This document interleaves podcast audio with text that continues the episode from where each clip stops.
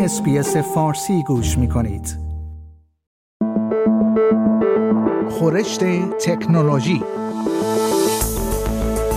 خورشت تکنولوژی یک پادکست هفتگی به زبان فارسی از رادیو SBS فارسی است. پادکستی که در آن از گجت ها یا ابزار تکنولوژیکی جدید گرفته تا نوآوری های جدید در جهان فناوری و یا حتی ویدیوها و اخبار داغ در شبکه های اجتماعی می‌پردازیم.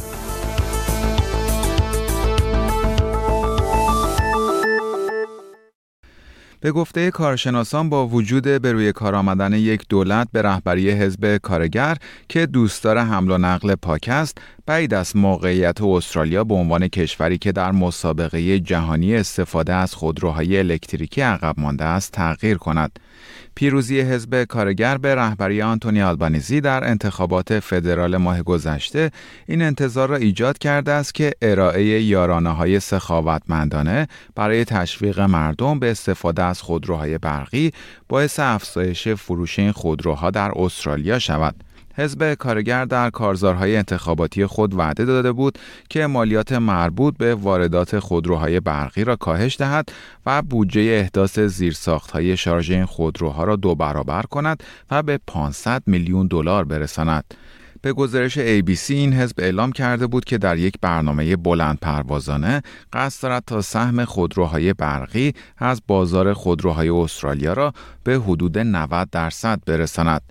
ویل ادمونز از شرکت تحلیلی Bloomberg New Energy Finance می‌گوید به قدرت رسیدن حزب کارگر احتمالاً باعث افزایش تقاضا برای استفاده از خودروهای برقی خواهد شد. با این وجود وی می‌گوید این افزایش تقاضا لزوما به معنی افزایش عرضه نخواهد بود. آقای ادمونز می‌گوید همین الان هم در استرالیا تقاضای زیادی برای خودروهای برقی وجود دارد. ولی شرکت های خودروسازی به دلیل نبود استانداردهای بهرهوری سوخت در استرالیا از افزایش عرضه خودروهای برقی اجتناب می کنند. چنین استانداردهایی که در اکثر کشورهای توسعه یافته وجود دارند، شرکت‌های خودروسازی را ملزم به رعایت معیارهای مربوط به کیفیت و بهرهوری در مورد خودروهایی که در طول سال می‌فروشند می‌کنند. آقای ادمونز می‌گوید به منظور رعایت این استانداردها شرکت های خودروسازی معمولا سعی می کنند خودروهای برقی یا کم آلاینده بیشتری بفروشند تا بتوانند فروش خودروهای آلاینده را جبران کنند و می‌گوید اگر شرکت های خودروسازی از این استانداردها پیروی نکنند ممکن است با جریمه های سنگینی روبرو شوند آقای ادموندز می‌گوید شرکت های خودروسازی با محدودیت هایی در زمینه تولید روبرو هستند و به همین دلیل عرضه خودروهای برقی خود را در مورد کشورهای دیگر در اولویت قرار می دهند.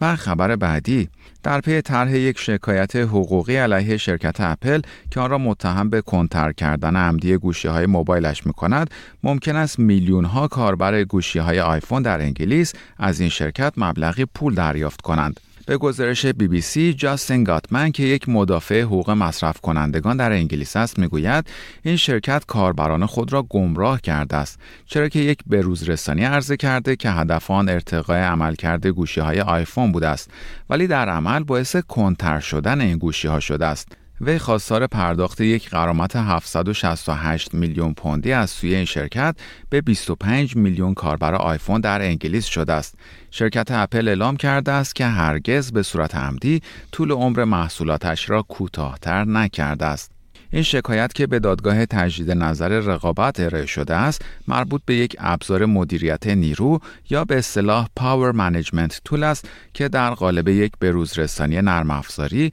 در ژانویه 2017 عرضه شده بود هدف از ارائه این ابزار مقابله با مشکلات مربوط به عملکردی بود که باعث می شد گوشی های قدیمی تر آیفون ناگهان خاموش شوند. آقای گاتمن می‌گوید اطلاعات مربوط به این ابزار در توضیحات مربوط به دانلود این بروزرسانی ارائه نشده بوده است و این شرکت به طور واضح اعلام نکرده بوده است که نصب این بروزرسانی باعث کنتر شدن این گوشی های موبایل خواهد شد. وی ادعا می کند که اپل این ابزار را ارائه کرده بود است تا این حقیقت را پنهان کند که باتری های آیفون ممکن است برای اجرای جدیدترین نرم افزار iOS با مشکل مواجه شود و به جای اعلام یک فراخان محصولاتش یا ارائه باتری های جایگزین فقط کاربرانش را مجبور کرده است تا این بروز رسانی را دانلود کنند. آقای گاتمن می‌گوید اپل به جای انجام کار شرافتمندانه و قانونی در مورد کاربرانش و پیشنهاد یک جایگزین رایگان خدمات تعمیر یا قرامت از طریق پنهان کردن یک ابزار در بروزرسانی نرم افزارهایش که باعث کنتر شدن ابزارهایش تا 58 درصد شده است مردم را گمراه کرده است.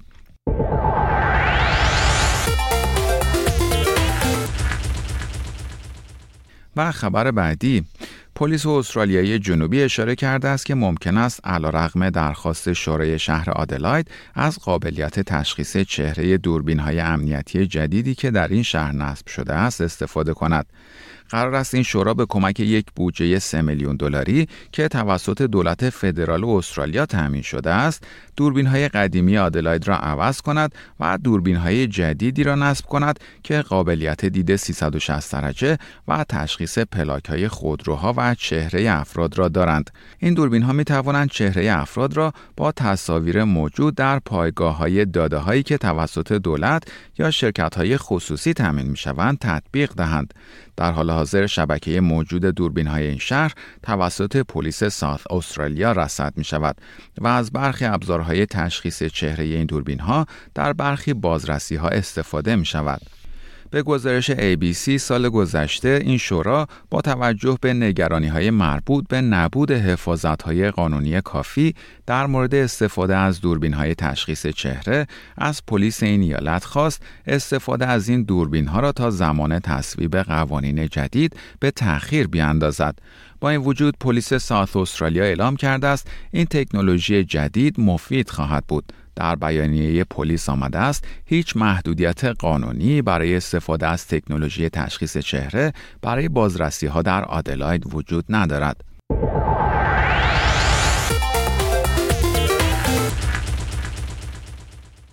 و خبر پایانی برنامه خورشت تکنولوژی این هفته پس از افزایش موارد یک جرم هولناک علیه کودکان پسر کم سن و سال در استرالیا یک هشدار فوری برای خانواده ها و مراقبان آنها صادر شده است. به گزارش news.com.au موارد مربوط به اخاذی از کودکان پسر در استرالیا در طول سال گذشته چهار برابر شده است. طبق اعلام مرکز مبارزه با استثمار کودکان استرالیا موسوم به ACCCE اکثر مجرمان آنلاینی که از کودکان اخاذی می کنند در خارج از استرالیا مستقر هستند و با فریب یا تهدید کودکان آنها را مجبور می کنند که تصاویر شخصی خود را به اشتراک بگذارند. در اغلب موارد این مجرمان این کودکان را تهدید می کنند که یا باید پول پرداخت کنند یا تصاویر آنها در فضای آنلاین منتشر خواهد شد.